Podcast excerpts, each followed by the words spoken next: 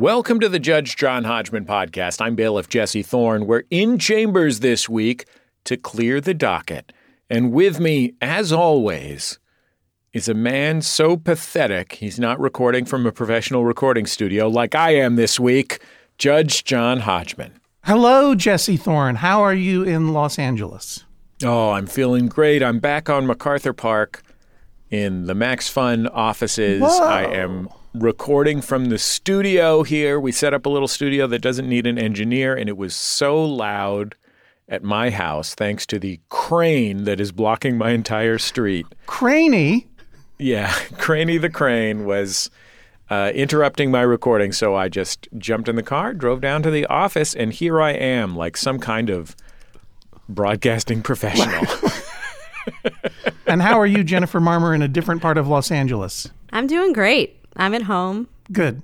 You got any landscaping or street repair going on outside? Not at the moment. I think the listeners are going to be very sad. I'm really sorry about it. Look, I'm really happy that we're moving forwards to a new and better normal. I'm glad you're in your office. I'm glad that you are vaccinated. I hope everyone is doing as okay as possible on the OK minus to OK plus scale. It's getting warmer here in Brooklyn, warming up. And you know what that means, Jesse? What's that? When the weather gets warm, it's time for me to injure my wrist trying to open my window in my bedroom. Last time I was like, oh, it's warm out. I should open the window, get a little breeze. And I heard, I heard my wrist, like I've been holding it all day. I, it's just my window. And the other week, I, last week, I went on a walk in Prospect Park with our friend Wyatt Cenac and oh, Don Great Will. an act, Yeah, and, and it was great to see Wyatt again. best known as a writer on King of the Hill. best known as a writer. Go go watch his show Problem Areas that was on HBO for two seasons. It was an incredible show. Should have gone on had there been some justice in the world. And also Donwill from Tanya Morgan walked with us. I don't know if you know Don personally, but he's a lovely, lovely guy. John Hodgman, I know Donwill from the internet in 2002. Okay. We're Okayplayer buddies. okay. Donwill and Von Pea. Yeah. Go. Yeah. I mean, the, when we get to the plugs, I'll tell you what's going on with Tanya Morgan and Donwill and Von Pea. But we walked. We had a wonderful early, early, early spring walk through Prospect Park. We literally, a woman walked by us in full elf costume. That's what's happening in spring. Spring has sprung in Brooklyn. Yeah, why why I couldn't believe it was like when when do we get to Rivendell? It was incredible. we really we really had to think and talk about it for a long time. And then we walked over a bridge to the boathouse and it felt like we were wandering into Spirited Away. And Wyatt dropped this incredible conversational ploy. You know, my favorite conversational ploy is what did you do today? Because everyone has a story of what they did today and they think it's boring, but it's and sometimes it is, but usually it's not because you're thinking about stuff while you're doing stuff. But Wyatt had one that was really kind of almost stopped us in our tracks, but we kept walking, which is what has been bringing you joy lately?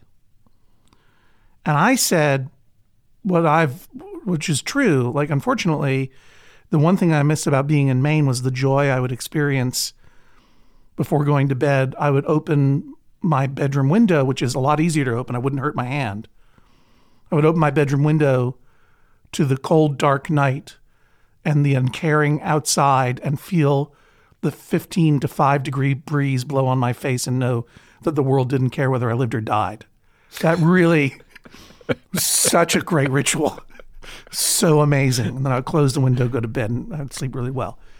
Wyatt said that he was enjoying playing some new reboot of Legend of Zelda. Zelda is the boy, by the way. And also something very personal, which uh, which was very moving and touching. But Donwill said, "You know what's bringing me joy? My plants. Did you know that he is an avid indoor house planter? Well, John, you're a member of Generation X. Uh, Don and I are millennials, and uh, millennials love plants. I don't know, man. I was like, "What plants do you have?" And he said, like geranianodon and lapis la- Pterodon, lapis lazuli. right. The only one that I recognized his words was a par- parlor palm, which I thought was pretty incredible. But Don, but Don was like, Don, Don was talking about fighting the gnats that are invading his plants and, and bottom watering and all kinds of incredible things. So go check out Donwill's Instagram for some really cool pictures of plants. These are classic rapper problems. I was like, the the oxygen levels in your apartment must be amazing. He said, you can breathe easy there for sure. Anyway, it's springtime. let's let's clear the docket. Here's a case from Lauren. She says, Please tell my husband Chip to stop pronouncing crayons as crowns. It confuses our four young kids during remote learning. As evidence, I've attached a recording of Chip saying crayon. I've since learned that my friend Ashley also pronounces the word as crowns, and my world is turned upside down. I mean, Chip and Ashley. Wow. I only speak to a handful of adults on a regular basis. This makes the percentage of people in my life who say crowns much too high for my comfort. Is this like an alternate reality situation? Thank you for your judgment. Well, all right. Before we play the clips, I I feel I feel you, Lauren. We're all feeling a little bit extra wary of being gaslit by reality. It's been a it's been a hard, traumatic time. We've had to encounter a lot of things that we never thought would happen. We're worried that we've maybe slipped into an alternate timeline or a simulation. Dracula's can have any job. But I'm here to I'm here to tell you that there are alternate pronunciations for crayon, a word that I thought had no alternate pronunciation. How do you say it, Jesse? You know what I'm talking about. Crayons. Well, I say crayon, but my personal feeling in this case with these kids drawing with their crowns, I say draw on, young king. You're talking about the crowns on their head or the crowns on their teeth? Because if the kids have crowns on their teeth, yeah, it's too early. too early. Yeah, let's let's fluoridate that water supply. I learned. I learned. My world was rocked when my children were young, and we were revisiting Mister Rogers. My world was rocked to learn that there is an alternate, I presume, Pittsburghian pronunciation of crayon, which is crayon. Mister Rogers in 1981 went to a crayon factory. One of the great moments in television history. Absolutely. Now he went to. He did. I see Jennifer Marmor nodding along there as well.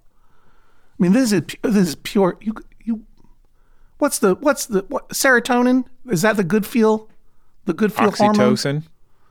Whatever it is, man. You want to bathe your brain in some calm and delight. Go to MrRogers.org. They've got the whole episode. Just Google Mr. Rogers Crayon Factory. You can spell it crayon. You can spell it crayon. And watch the ep- and you know enjoy that factory visit. It's the the monarch of factory visits among many, many, many wonderful factory visits on Mr. Rogers. Now, obviously, we all have a problem with the factory visit uh, royal family these days. Maybe it's not a system that is we should be supporting, but the visit to the crayon factory is pure delight and calm. And it's also an incredible episode overall because it's Mr. Rogers talks about competition. And this is the one where there's a there King Friday has a drawing competition, draw the neighborhood. And Lady Elaine Fairchild, who's Miss King Friday's sister, the one with the with the scary nose, says, "I'm going to enter and I'm going to win." And and Miss and Handyman Negri says, "Well, why is winning so important?" She said, "People like you better if you win." And Handyman Negri says, "Who told you that?" She says, "I told myself." Yeah. I mean, that's why we spent the money to enter the Webbies. You know, we took home that golden spring. Lady Elaine Fairchild is one of the most complicated characters on children's television. I used to get her mixed up with my Aunt Gail. Sure. I'm sure you did, Toots.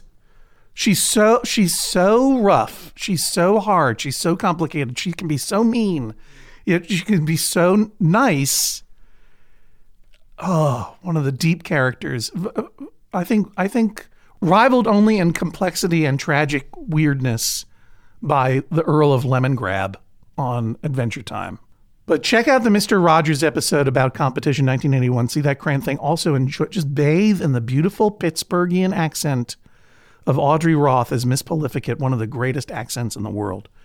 But I wondered whether there was a regional difference in the pronunciation of, of crayon as crown I asked uh, I asked Lauren where they all lived. She said they live in Wilmington, North Carolina, which is Ken Plume country. Chip, her husband's from Virginia Beach, which is not too far away. And Ashley is from Charlotte, North Carolina. She's from the Gulf Coast, which is pretty vague. So it could be an Eastern North Carolina, Virginia Beach pronunciation. Let's uh, let's let's go to the tape, Jennifer Marmor. We have that tape. William, you need to go get your crowns. Okay, guys, you need to get your crowns out. I'm sorry. Could we hear those again, please, one more time? Hmm. Yeah, if let's don't mind. let's play those one more time. William, you need to go get your crowns.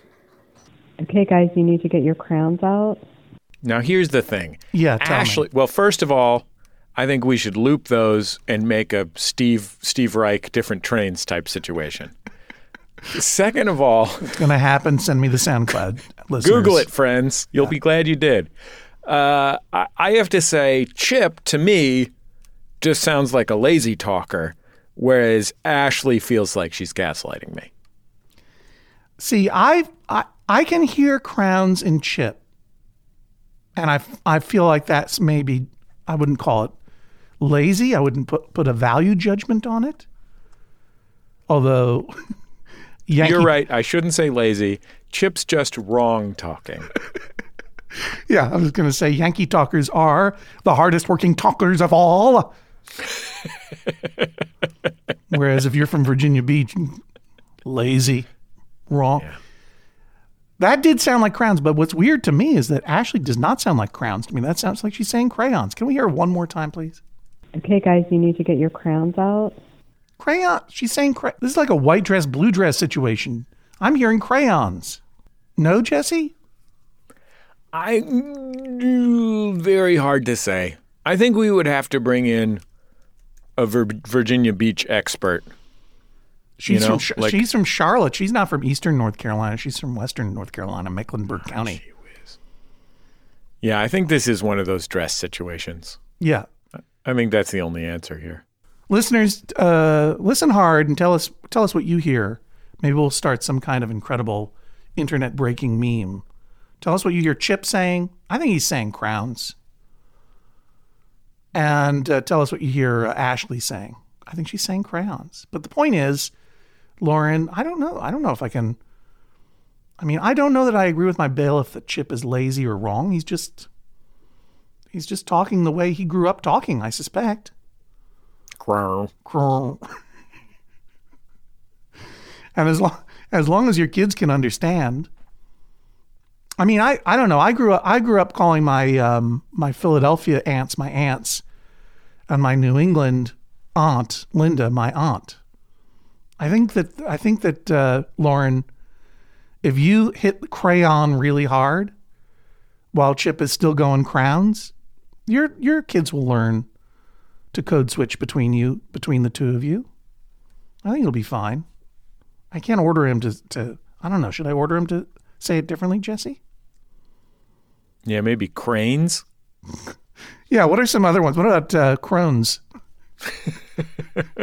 Why don't we compromise and just call them crones? Yeah, I think that's good. Yeah. Here's something from Alexa. Your Honor, may it please the court, my name is Alexa. How do you rule on that preliminarily? Does it please the court, or would you like her to have a different name? The court is pleased so far. I have friends who have an Alexa in their home and they have not taken the simple step of changing the wake word from Alexa to the other preset options of Amazon, Echo, or computer. I have not confronted any of these friends about this because the very fact that they have continued to use my name for their smart speaker calls into question the depth and quality of our friendship. I can't be the only Alexa with this problem, but I am human a god or whatever, darn human. Whoa. Thank you. And in conclusion, Alexa, play Square Biz by Teena Marie. That's right. I changed it up, John. I am a god or whatever darn human. Wow, that's a strong statement. Yeah. Well, Jesse, you know, I got this email and I and I did a, a who is lookup on the internet to trace back where the email came from. You, know, mm-hmm. you know where it's coming from?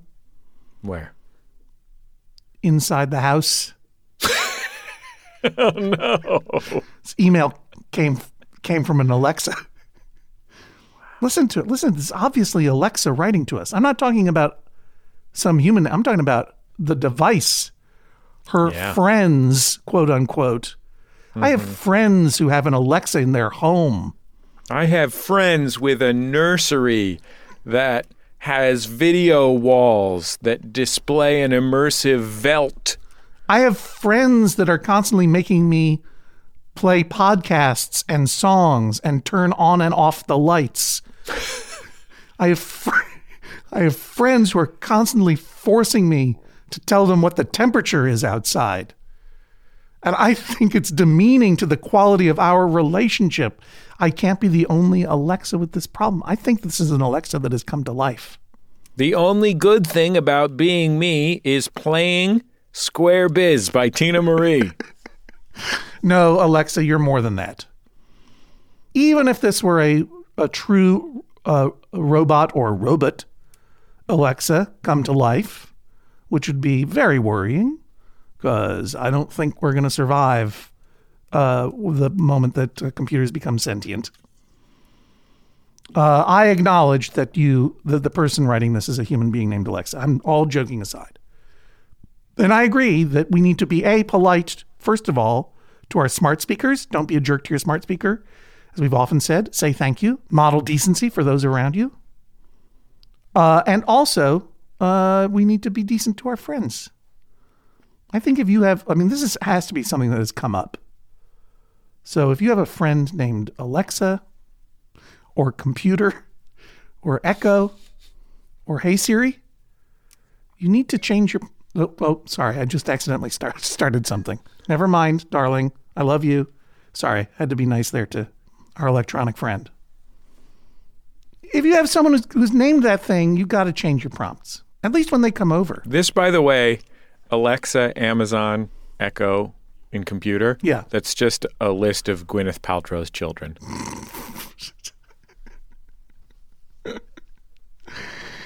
I asked uh, I asked the human Alexa what they wanted in terms of uh, if I were to rule in their favor what they wanted, and they and they said that they wanted to ask the court to order anyone with a friend named Alexa to change the wake word, and I and I so order that, or an alternative.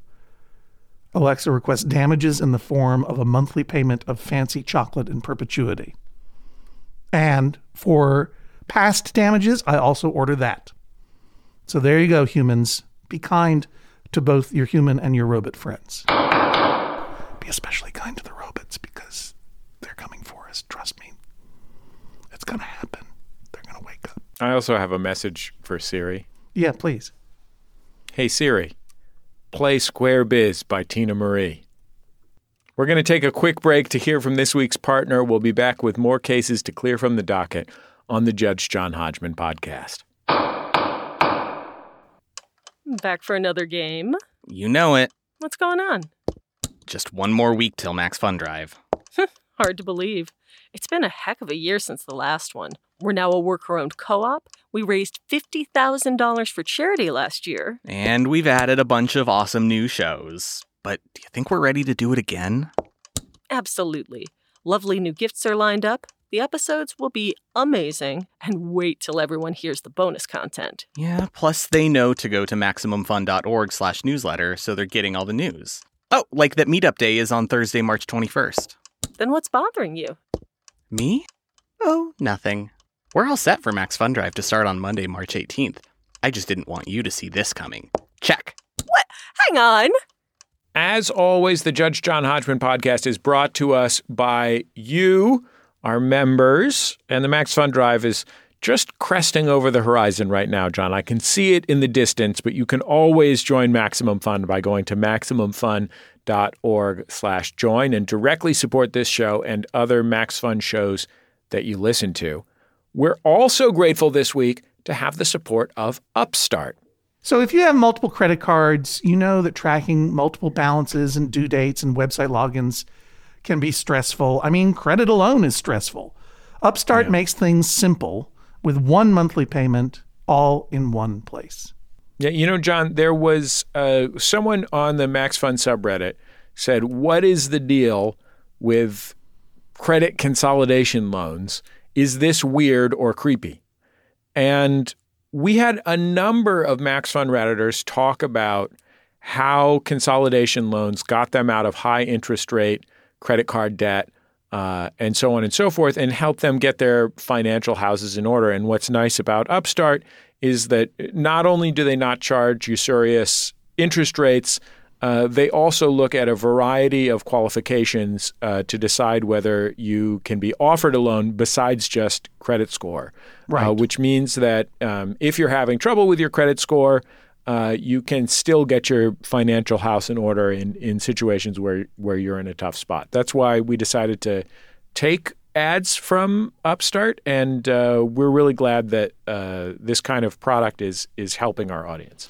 Yeah, according to the Upstart website, four out of five Americans have never, ever, ever defaulted on a credit product, but less than half of those people actually have access to prime credit.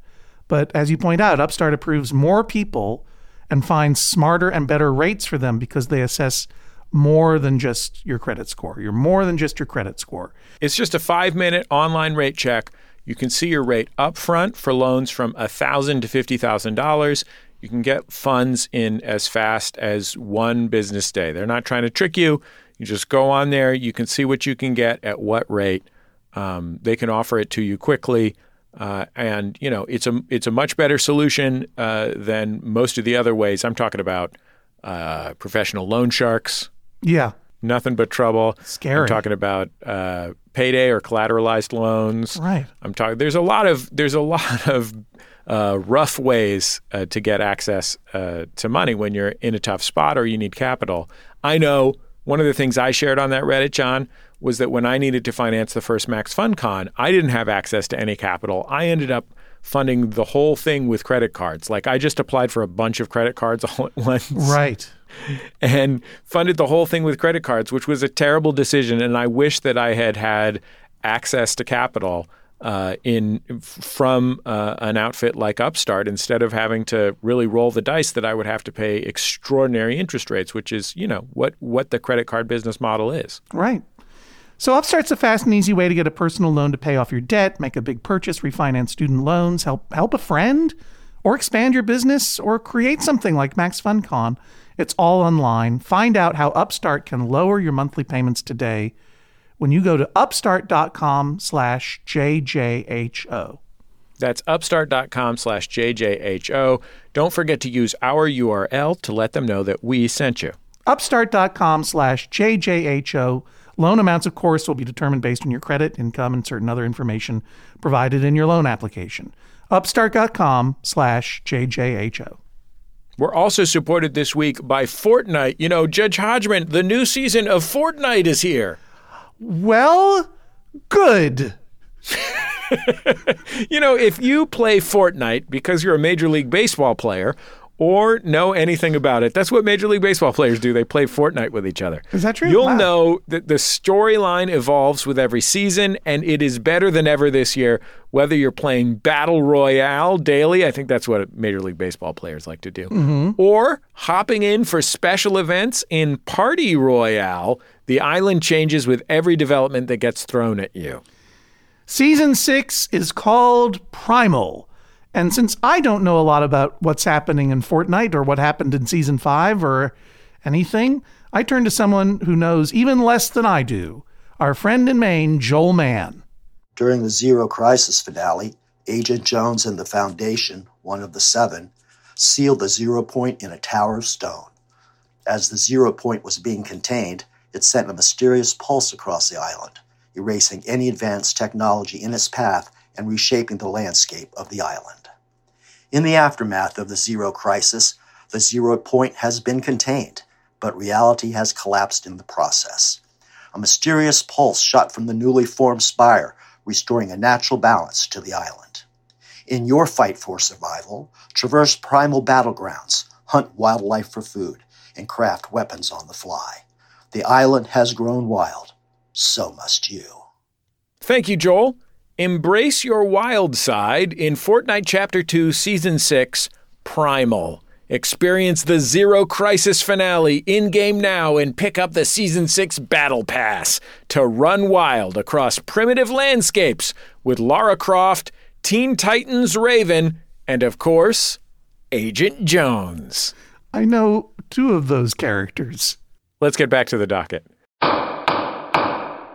Welcome back to the Judge John Hodgman podcast, the only podcast that makes your phone or smart speaker play Teena Marie's classic hit Square Biz. This week, we're clearing the docket. Here's a case from Vince. My wife Rachel and I are expecting our fourth child. We were considering the name June, but when we realized the baby was due in late June, Rachel vetoed that name. She says people would think we're weird for naming a child after the month in which she was born. I say the issue would rarely come up since the question, What month were you born in? is rarely the follow up to, What's your name? A little awkwardness from judgy people is worth naming a child something we had previously agreed was the best name. Also, we named our previous child Rachel's favorite name, even though it wasn't my favorite name. Oh, I think I should be able to name our fourth child my favorite name, June. Rachel says if our child's name is June, we should push to have her July 1st.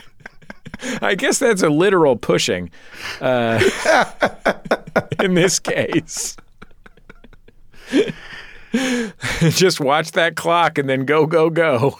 Jesse, before we uh, before we discuss this case, you may recall a couple of weeks ago we had another situation we were asked to name a baby for a, a family. This was the C team, of course, uh, Connor and Caroline, and their dogs Cosmo and Chai, and they were having difficulty coming up with C based names. Well, we had one listener give us a lot of them. And I'm not going to list them now, but maybe you can hear all those C names in one long 700 hobo style list after the credits in a surprise post credits sequence. Maybe. But meanwhile, let's talk about this case. I was born in, in June, and that's why my name is June, although it is pronounced John, frequently mm-hmm. misspelled. Right. Last name is spelled Hodgman, but technically it's pronounced Hodigaman, as I know from every telemarketer that ever calls me. it's not unusual for certain months to be the inspiration for someone's name. I've I've known an April who was named in April. Surely, Jesse, you've known a an April who was named in April, perhaps, or a June who was named in June, or an October who was named in October. Yeah, my friend September. Yeah. I actually did know a couple who named their daughter October because she was named in October. And then once that child had the power of speech, pretty much, she said, I'm not going to be named this. Yeah, I have a I knew a couple who named their child Wednesday. Very strange couple. Uh, they lived in this abandoned mansion with their cousin It. Uh, but a dump. Can we do a butted a dump as a sad trombone? With a real butted a dump. Uh, gotta add the snaps or it doesn't play. Mm-hmm. You know. Mm-hmm. Yeah, no. The, October when when she grew up to be a real human being, she was like, "I'm not going to be named October anymore," and she picked her own name, which I think is like June, Anna, something else. It's hard. October is a hard one, but June feels fine to me, and I don't think it's that odd. And I agree. Jesse, look, I, I've known and been your friend for a decade and a half or more. I don't even know if you were born in the month of Jesse or not. I don't know your birthday, Jesse. That's what I'm admitting to you now, and I'm sorry. I can't remember your birthday. It's April 24th. April 24th. And Jennifer Marmor, yours? November 8th. Okay, so I missed yours, Jennifer. Yours is coming right up, Jesse. I apologize to both of you. But Vince is correct. People don't ask what month you were born in. And I don't and it's not unusual. And I'll tell you what, if you don't like the name of the month particularly, why not add a cool nickname? Jesse, what are the months? Well, you got January, Right, Jan. February. Uh Brew, Yeah. Brew or Bruh. March, Fredric March is a great actor. Fredric March. April, Prilly. May, Mayhaps. Ma? I think that would be misleading. Maybe. Could be confusing. I think we're going to have to go with uh, Zaddy. Okay, fair enough. Uh, June, June bug, July, July bug, obviously. yeah, August, Uh, obviously, Emperor Augustus, as played by Brian Blessed on I Claudius. sure, September. Oh, Septa. Septa is the name of the of the religious adepts in uh, Game of Thrones world. Uh, it's also the name of the commuter rail system in and around Philadelphia. So that's a good one. Good nickname, Septa. Yeah, October. Toby. Gotta go. Well, I was going to suggest Muni. That's the bus system in San Francisco. Sure, Toby or Muni. That's good. Yeah, November. That's going to be Marta, of course. That's the That's subway system in Atlanta, I think. It is. It is. Yeah. Okay. I was thinking for November, Darth Vember. Darth yeah, Vember. that's great. Yeah. And December is the final month. Yeah. What do you got for that one? Hmm. I wonder if we wrote down the same thing. I mean, my first thought of is baby Jesus. Oh yeah, baby Jesus as a nickname is great. Mm-hmm. I wrote down Colin Meloy. Great. Yeah, So they're both really good. that's true. Colin Meloy of the Decemberists. I would say I'm going to rule in Vince's favor here. June is his favorite name. I don't like the tone of his last sentence there, the the spite naming. I didn't get my favorite name, so now it's my turn. You need to leave that stuff. Put that away. If this, if this is your fourth child, as you say, you're not going to have time for even petty feelings. You're you're now give everything over to those children. And the reality is that you don't have the control that you think you have in this situation. Right. I have three children, John. right. My daughter, Grace, mm-hmm. didn't pick that. She picked it herself. Right. She initially said she wanted to be called Grease, and then we figured out that she meant Grace. Uh-huh. My, my middle child, Oscar, admittedly, my wife and I did pick that name. So that's one. Right. My youngest child, named Curtis, this was a name I pushed for. Yeah. My favorite musician, Curtis Mayfield. Yeah. My father's sponsor Yeah. was named Curtis. Yeah. His AA sponsor, a very important person in, in my life and in my father's life. Uh, and I always liked that name. Uh, but Curtis goes by Frankie and for a long time insisted we call him nothing but Gaga. He'd say, No, Wow. I not Frankie. I Gaga. Wow. Yeah. Frankie Gaga is an incredible name. He's got a lot of creative ideas in the in his head. The other day, he's he told me that uh, if he got attacked by pirates, uh, he would pee on their face. But then he said, "But pirates has eye patch." Oh dang! That's just science. Yeah, That's just science. pirates has eye patch. Oh dang! Tell you what, yeah.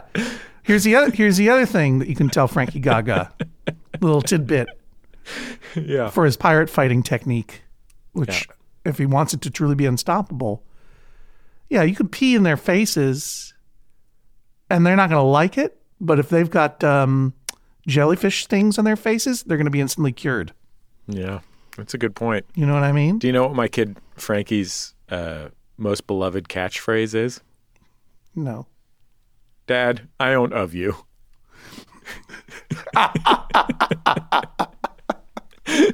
Uh, I'm laughing because I can feel the knife in my heart. The the beautiful child sized knife that is I don't love you. Oh, that's so they get you so good. Here's something from Christine.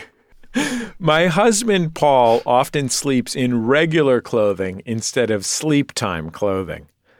Most recently, he has been sleep time clothing is clothing you get by mailing away UPCs from chamomile tea. Most recently, he's been sleeping in a new sweater I bought him. I realize he finds the sweater comfortable, but I know the sweater will wear out faster because of this. Also, seeing him wear this sweater to bed makes me hot and itchy by proxy. He does like to wear the sweater during the day, so it's not a matter of it not being good enough to wear in public. Please order him to stop. P.S. In case you were wondering, Paul also sleeps with his socks on. this is way past. Like when she said that he sleeps in regular clothing, in my mind, it was maybe a t shirt and underpants. Right. Uh, then I thought, well, maybe he sleeps in his blue jeans. I don't think there are a lot of, especially dudes out there, who didn't at some point sleep in their blue jeans when they were 12 years old. Like Yeah. once or twice. Yeah. Yeah. I can Give it a try. I can say for a fact that the man child who lives in our home, who is not me, You're listening to Judge John Hodgman. I'm bailiff Jesse Thorne. Of course, the Judge John Hodgman podcast, always brought to you by you, the members of MaximumFun.org. Thanks to everybody who's gone to MaximumFun.org slash join, and you can join them by going to MaximumFun.org slash join.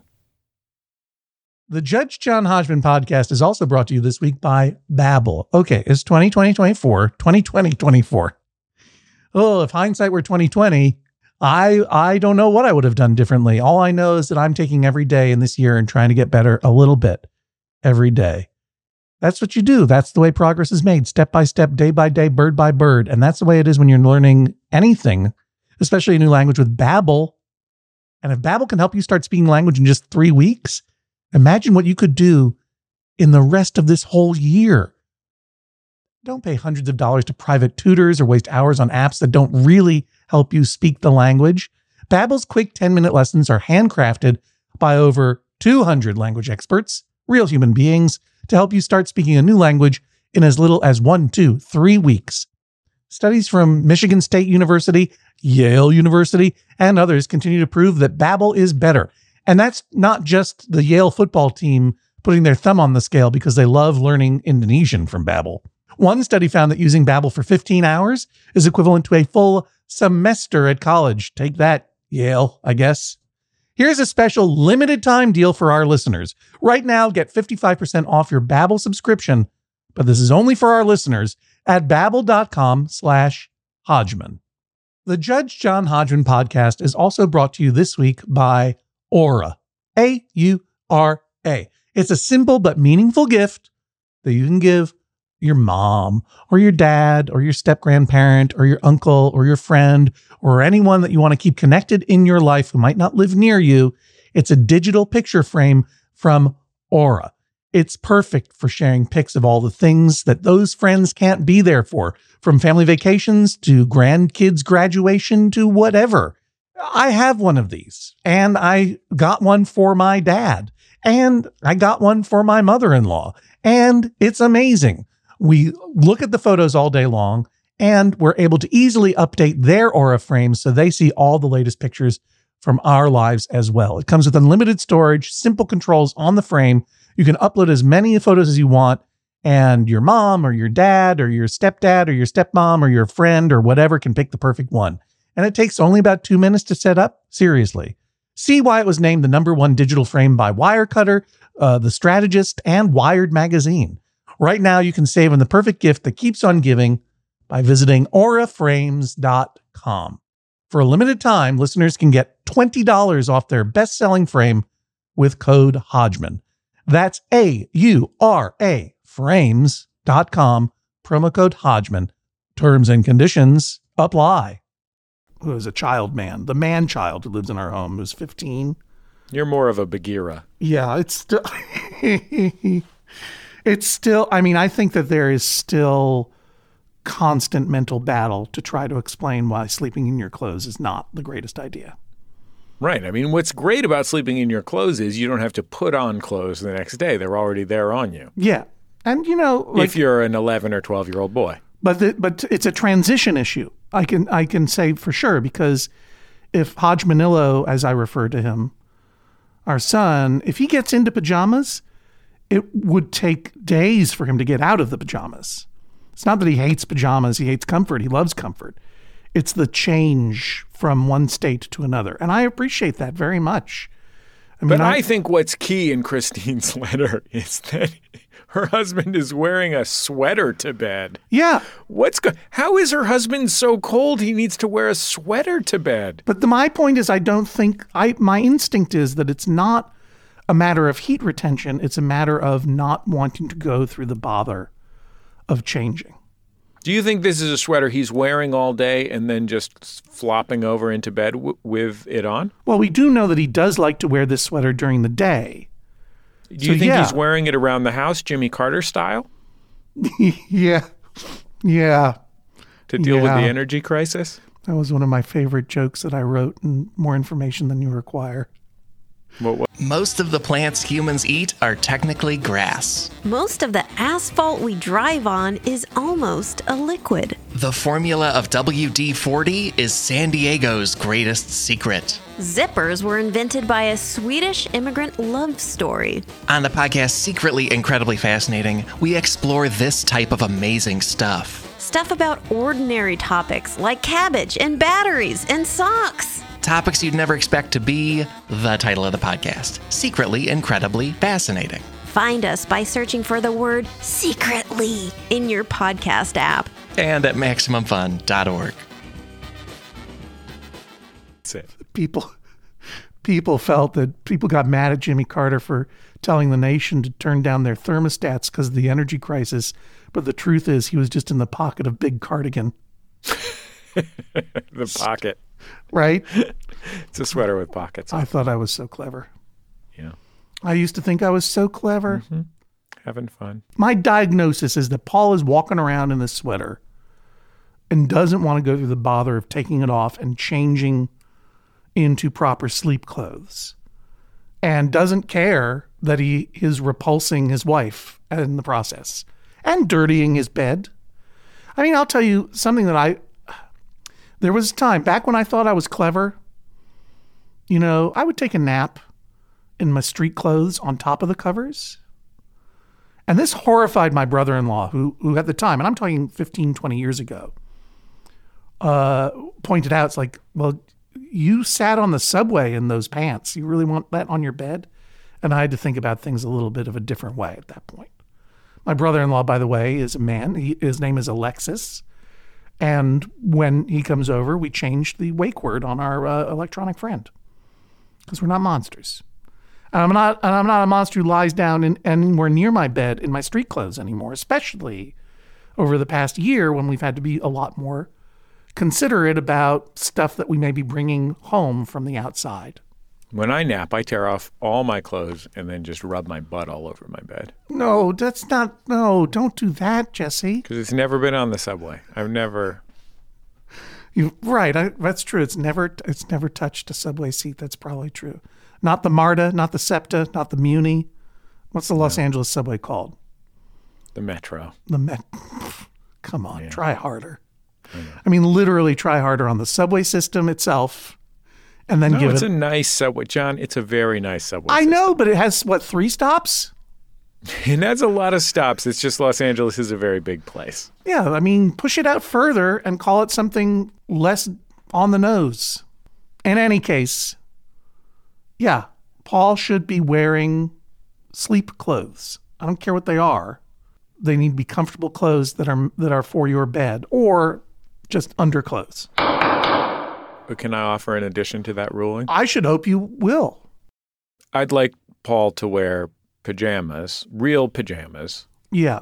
You know, Dick Van Dyke style pajamas. Yeah. And if he is doing that, as far as I'm concerned, he can wear the sweater. Really? because a sweater is naturally antimicrobial. Wool essentially cleans itself. That's why that's why sheep are so clean. All right. Wool is naturally antimicrobial. I I think uh, you know it it sheds odors pretty well. It's uh, naturally oiled. Um, it has lanolin. Right.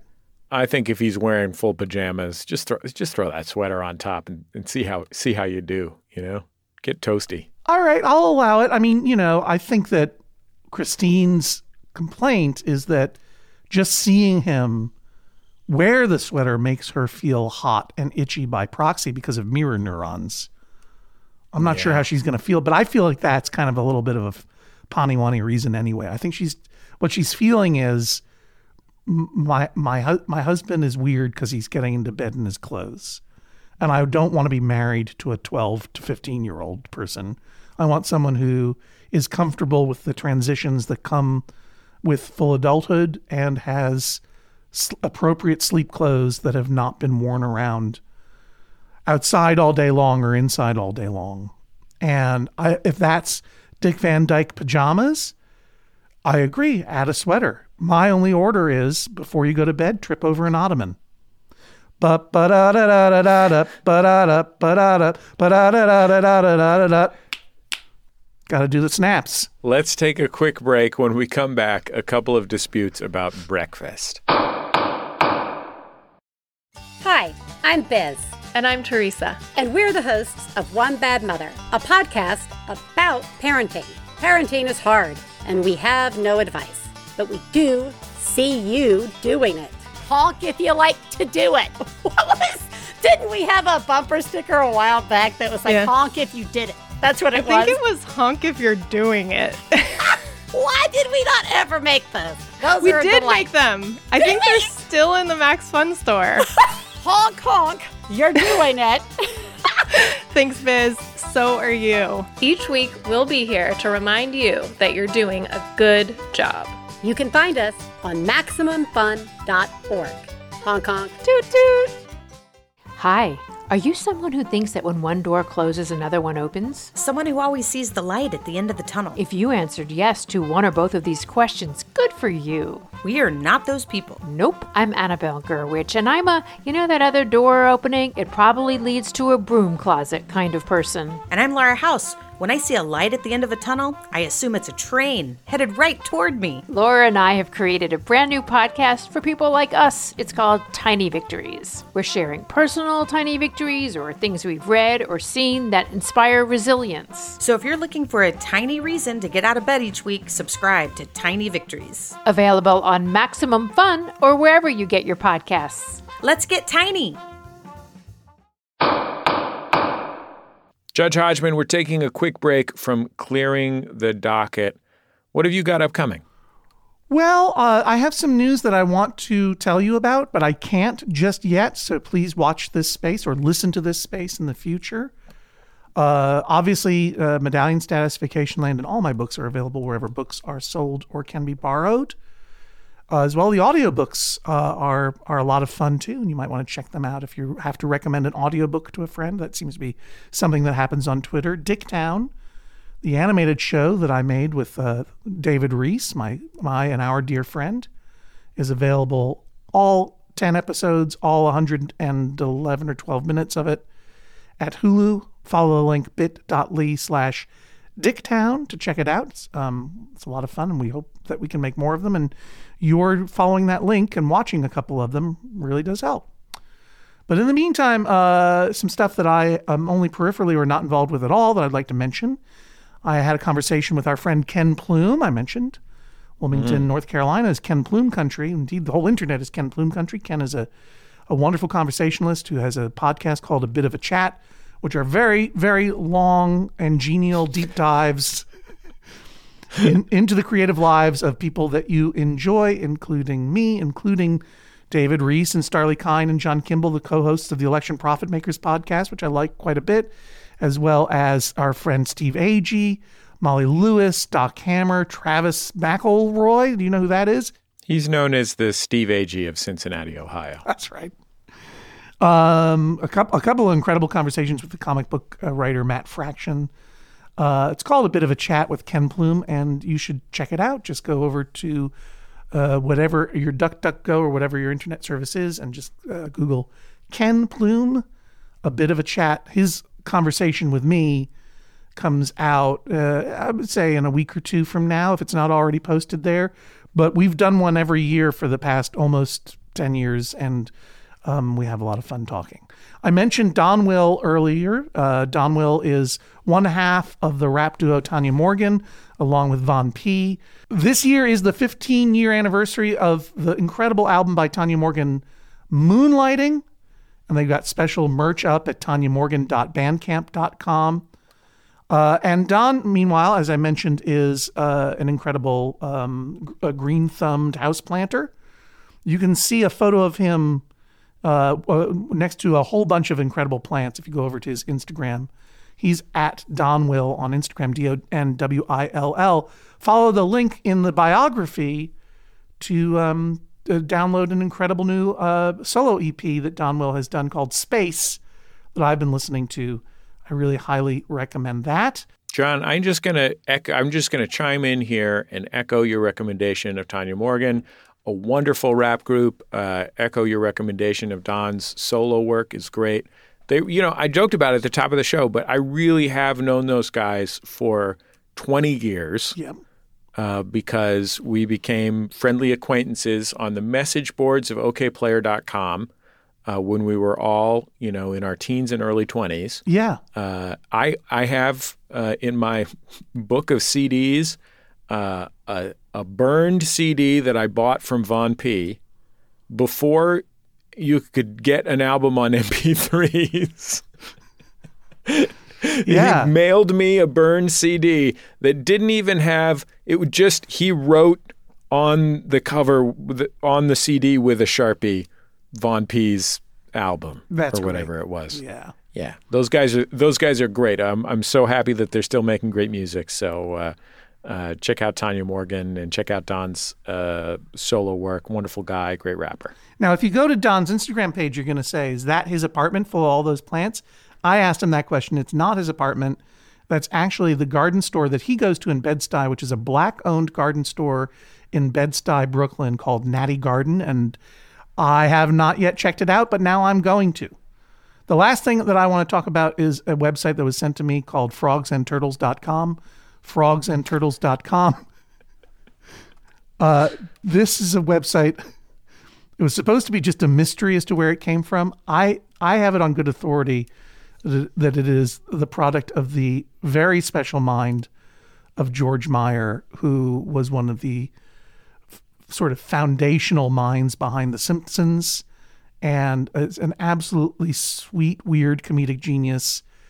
And if you did you ever read Army Man or uh, get a copy of Army Man, the the zine that George made with all I've all of never his read it, but it is a le- it is a legendary, definitive text of alternative comedy for Gen Xers like yourself. Yeah. Frogsandturtles.com is where you go to get that army man feeling. Let me just let me just read you a thing that's on this thing. Just this a bunch of sayings and aphorisms. If while on a pogo stick you jump on a trampoline, you will soon hit the moon. It happened to a kid at my school. Either that or he moved.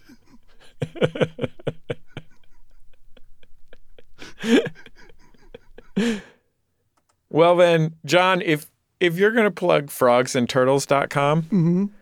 uh, then I'm just gonna uh, plug Craigslist.com. and I know I know what you're thinking. Am I just pandering to Judge John Hodgman listener, listener Craig Newmark, founder of Craigslist? No, because I'm not encouraging you to go to Craigslist with a C.com. I'm encouraging you to go to Kasper Hauser's Craigslist with Oh. a KH at the beginning, which is the internet's best website. Um, it is a parody, a parody of Craigslist, Uh-huh. written by the bizarro minds of our friends in in the sketch comedy group Kasper Hauser.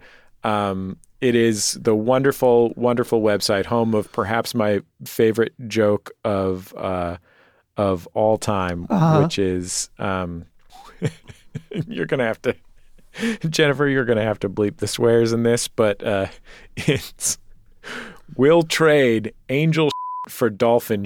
I'm into dolphins now. okay, well, we've plugged our friends' websites enough. Craigslist with a KH and frogsandturtles.com. Absolutely. Let's get back to the docket. Welcome back to the Judge John Hodgman podcast. I'm bailiff Jesse Thorne. With me, Judge John Hodgman. Here is a case. Wait, Jesse, before you read this, I just got to say, since we've started doing the podcast using teleconferencing technology, obviously it's a delight to see both of your faces, my friends, Jennifer Marmor, Jesse Thorne, and, and the others who join us when they do. What a delight, the litigants and everything. But like, I'm learn like I'm a I am now like an AI. I am I'm learning as I go. I'm I am getting information. I'm processing data. I'm building new algorithms. I can't believe that Jennifer Marmor laughed at that snaps thing at the end. That was incredible. That's so Very kind of her. It was really, really- funny. that real no. I mean, I took a chance, and normally I just throw that out into the podcast. I don't know what what's happening in the world, but that feedback really makes me feel like I'm on target for once for the first time in about a year. So Jennifer Marmor, in, in addition for all the other incredible work you do for this podcast, thank you for that. Okay, let's hear the letter. All right, want to hear the letter? Here's a case from Rooney. Hi, I'm eight and I like to eat avocado toast for breakfast. My parents won't let me make it on my own. My dad cuts the avocado wrong and I want to taste my own creativity. Please help me because I'm hungry for my own avocado creation. Oh, eight years old. Yeah. I received this email from Rooney,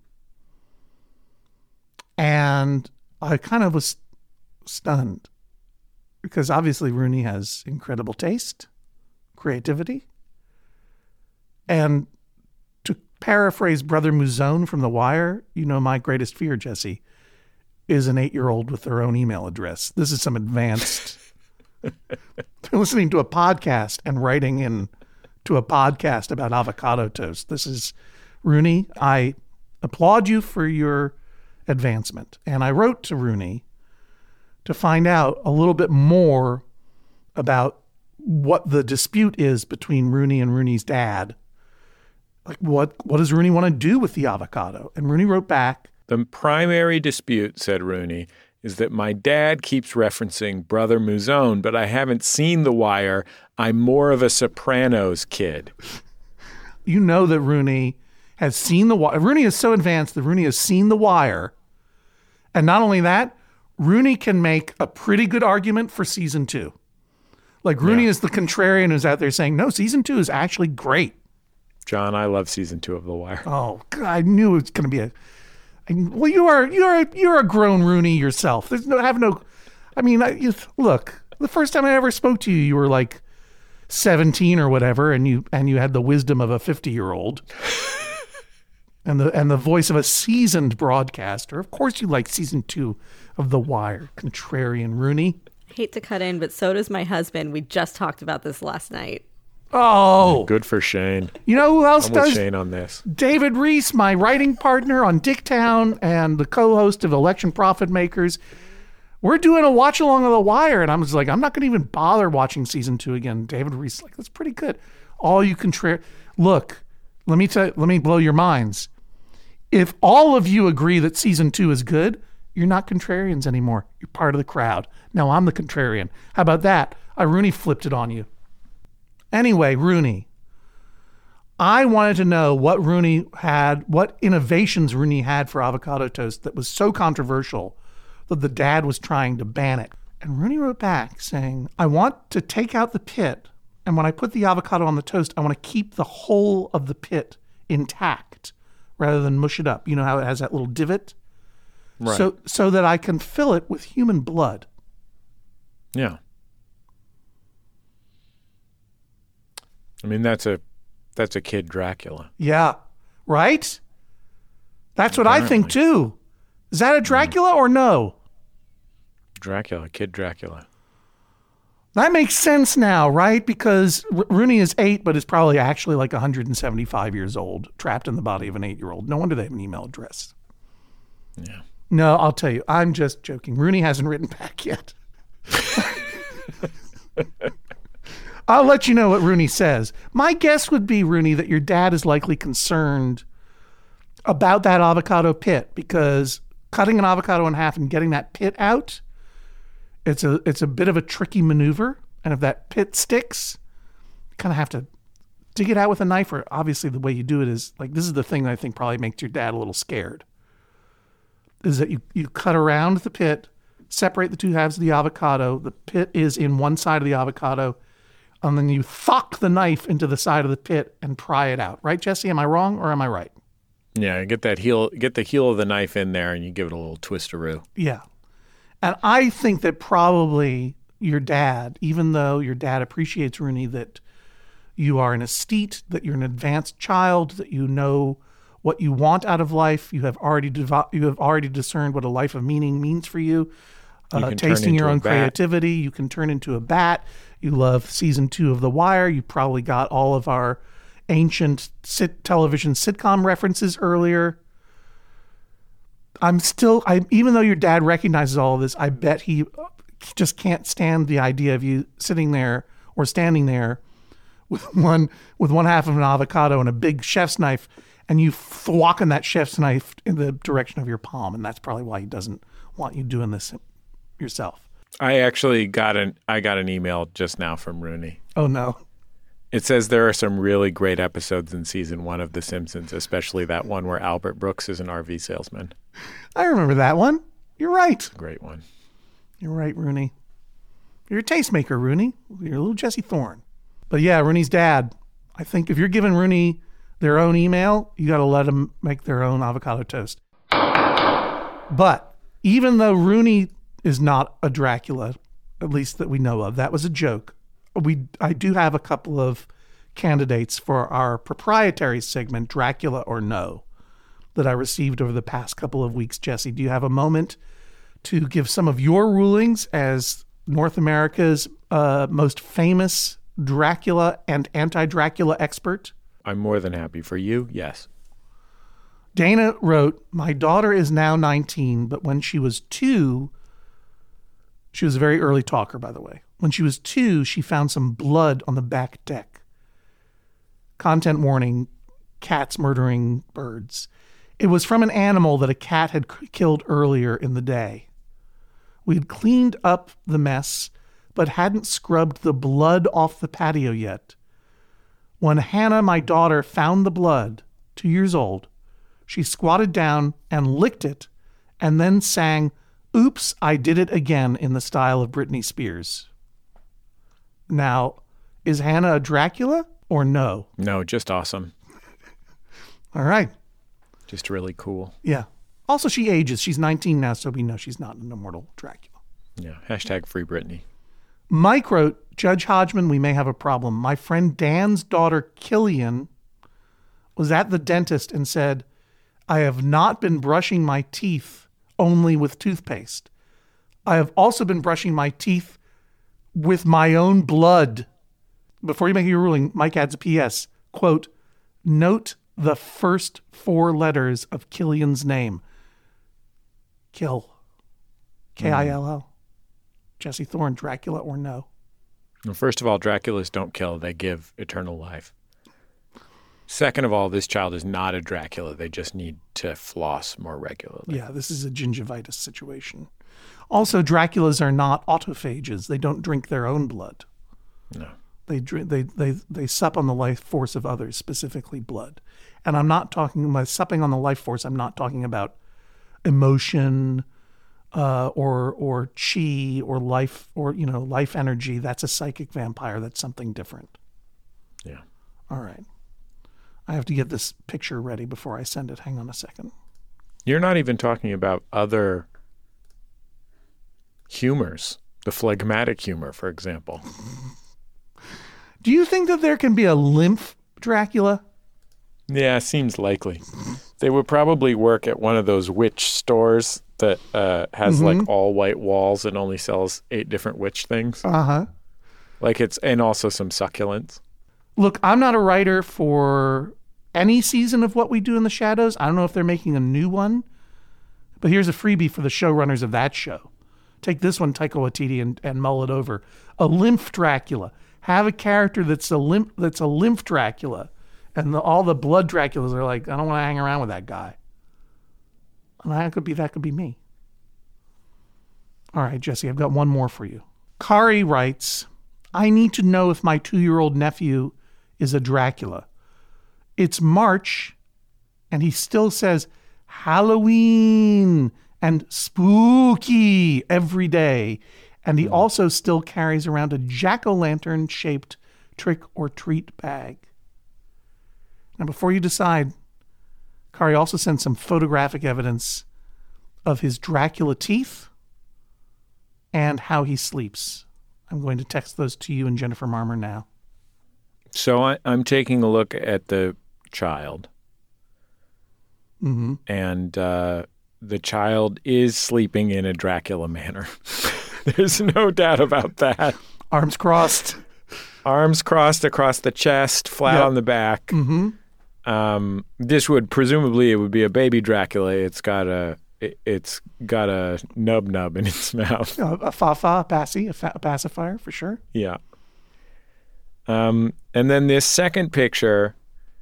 Now, I assumed that this child would be shown with uh, false Dracula teeth, um, in the style that w- one might wear for Halloween, Right. a- as a joke. Now, obviously, it's not funny, Right. um, but people do do that as a what I would consider to be a distasteful joke. Oh, to wear f- to wear false Dracula teeth. Yeah, ha ha ha, Dracula's. Come on, give me a break. It's not. It's not a joke. Everybody, Draculas are real and they can have any job. Yeah.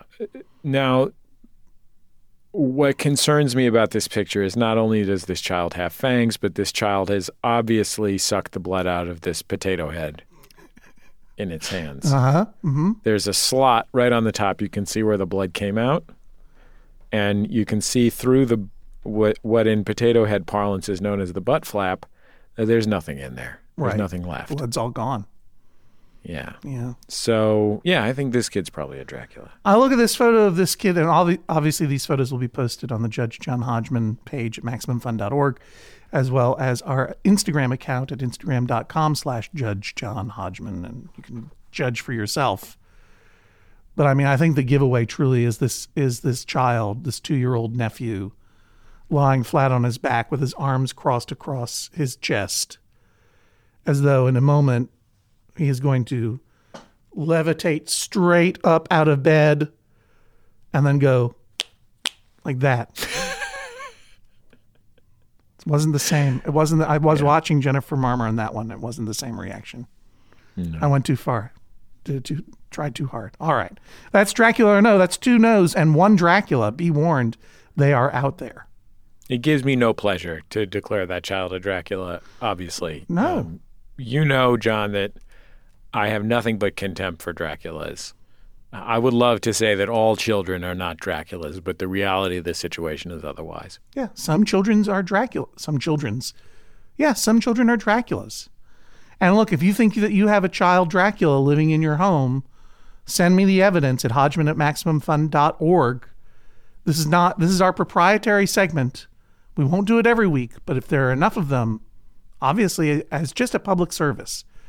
I mean, Jesse doesn't like to look at pictures of Draculas. It's weird that there are pictures of Draculas, frankly. It's one of the misconceptions about Draculas. You can't they can't be shown in mirrors, but you can get them in portrait mode on an iPhone camera for some reason. Yeah, that's why know. they that's why they invented mirrorless cameras. That's right. Anyway, subject line Dracula or no if you've got a Dracula child that you want us to evaluate or a non-Dracula child you want us to evaluate. Jesse, I, I did get one letter this week. This is a letter from is this this letter from David about grape nuts? Yes, it's a letter about it's a letter about grape nuts from David. Good news good news is, Jesse, the grape nut shortage is coming to an end. I read it, I read it on the news. Thank goodness. By the end of March, Post cereals, and I take no pleasure in buzz marketing them. Uh, My middle name is Kellogg. I'm a Kellogg cereal person. Post says those grape nuts are going to be back. No one knows why. No one knows why they went into short supply, Jesse. I think it's because grape nuts seem so unpalatable that you would only use them to stock up on during a crisis, right? It's Yeah. like I mean, I I actually already knew that the grape nut shortage was ending. Um, President Biden announced that all American adults who want grape nuts can have grape nuts by May first. Yeah, but you're not giving any credit to Project Grape Speed, which you know. That's true. Anyway, grape nuts are back, which makes David happy. I'm not going to read his letter. I'm just going to say, David, I did read your letter. And I'm going to say that dry grape nuts topped with two poached eggs and Cholula hot sauce. I, I can't get behind that. That sounds gross to me. I love all of those go. things. You got to put milk on the grape nuts first, and then put the poached No. eggs in the Cholula. No. I love all of those. In- I love grape nuts. I love poached eggs. I love Cholula hot sauce, and I love that you love eating them. But I gotta, I gotta be with your family on this one. It's, it's, it sounds gross, and if they say it smells gross, I'm sorry. I get it. Go eat that in your storm shelter by yourself. Well, it's settled. The docket is clear. That's it for another episode of Judge John Hodgman. Our producer, the ever capable Jennifer Marmor. You can follow us on Twitter at Jesse Thorn and at Hodgman. We're on Instagram at Judge John Hodgman. Make sure to hashtag your Judge John Hodgman tweets, hashtag JJHO, and check out the Maximum Fun subreddit to discuss this episode. Submit your cases at MaximumFun.org slash JJHO or email Hodgman at MaximumFun.org maximumfun.org. No case is too small.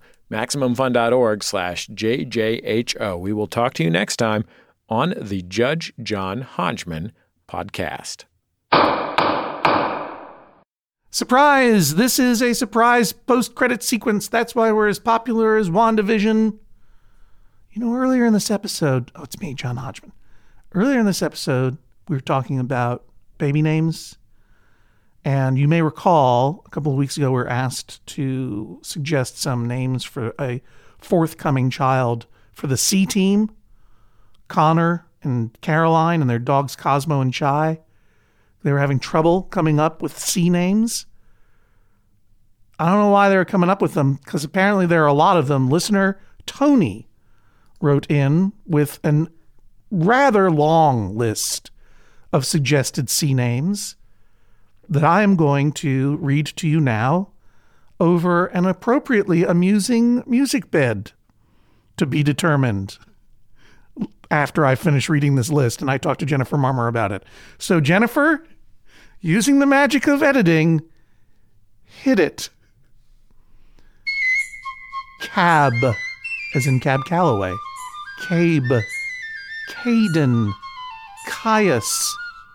Caleb. Calvin. Cameron. Cameron. Carter. Connor with two N's. Connor with one N. Conrad.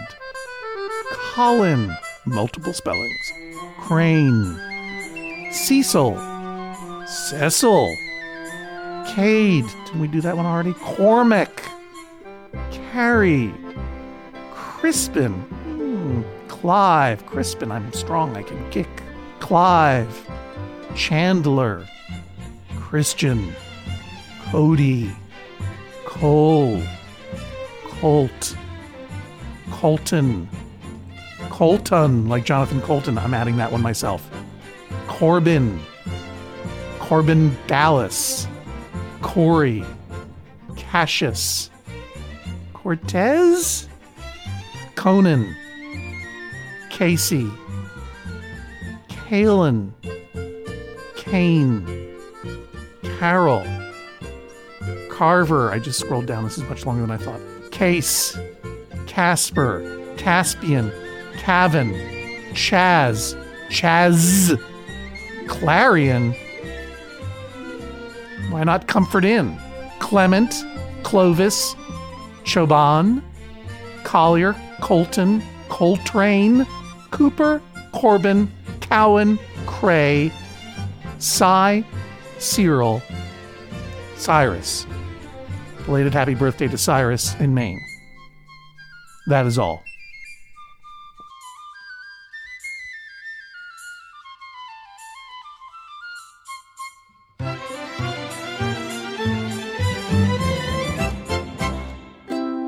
MaximumFun.org. Comedy and culture. Artist owned. Audience supported.